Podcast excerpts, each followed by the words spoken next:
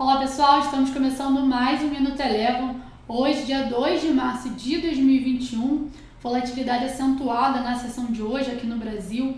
O Ibovespa na mínima do dia chegou a bater a marca dos 107.300 pontos, mas acabou se recuperando ao longo da sessão e encerrou o dia com alta aproximada de 1,10%, cotada a 111.540 pontos. O grande destaque de alta ficou por conta das ações de bancos.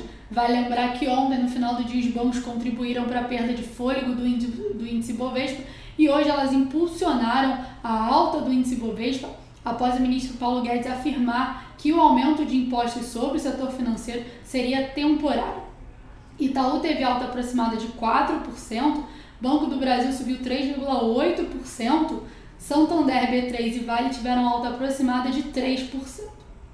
Ainda no cenário local, é, a gente teve a entrega do texto da PEC emergencial, que não teve fatiamento, que foi bem visto pelo mercado. Lembrando que a possibilidade de votação da PEC emergencial amanhã.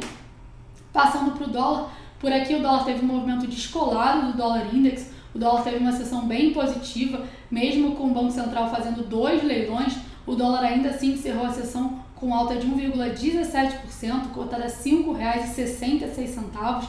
Na máxima do dia hoje, o dólar por aqui chegou a bater a marca dos 5,73.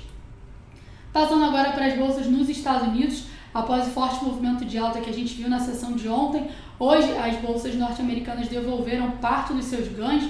O S&P 500 encerrou o dia de hoje com queda de 0,8%, com um temor de otimismo excessivo por parte dos investidores, com múltiplos esticados de algumas empresas. Passando agora para o petróleo Brent, esse segue aí num movimento de desvalorização, de correção, em meio à possibilidade de aumento da produção na próxima reunião da OPEP+, que acontece nesta quinta-feira. O Minuto Eleven de hoje fica por aqui. Se você quiser ter acesso a mais conteúdos como esse, inscreva-se em nosso site www.elevafinancial.com e siga a Eleven também nas redes sociais. Eu sou a Jéssica Feitosa e eu te espero no próximo Minuto Eleven.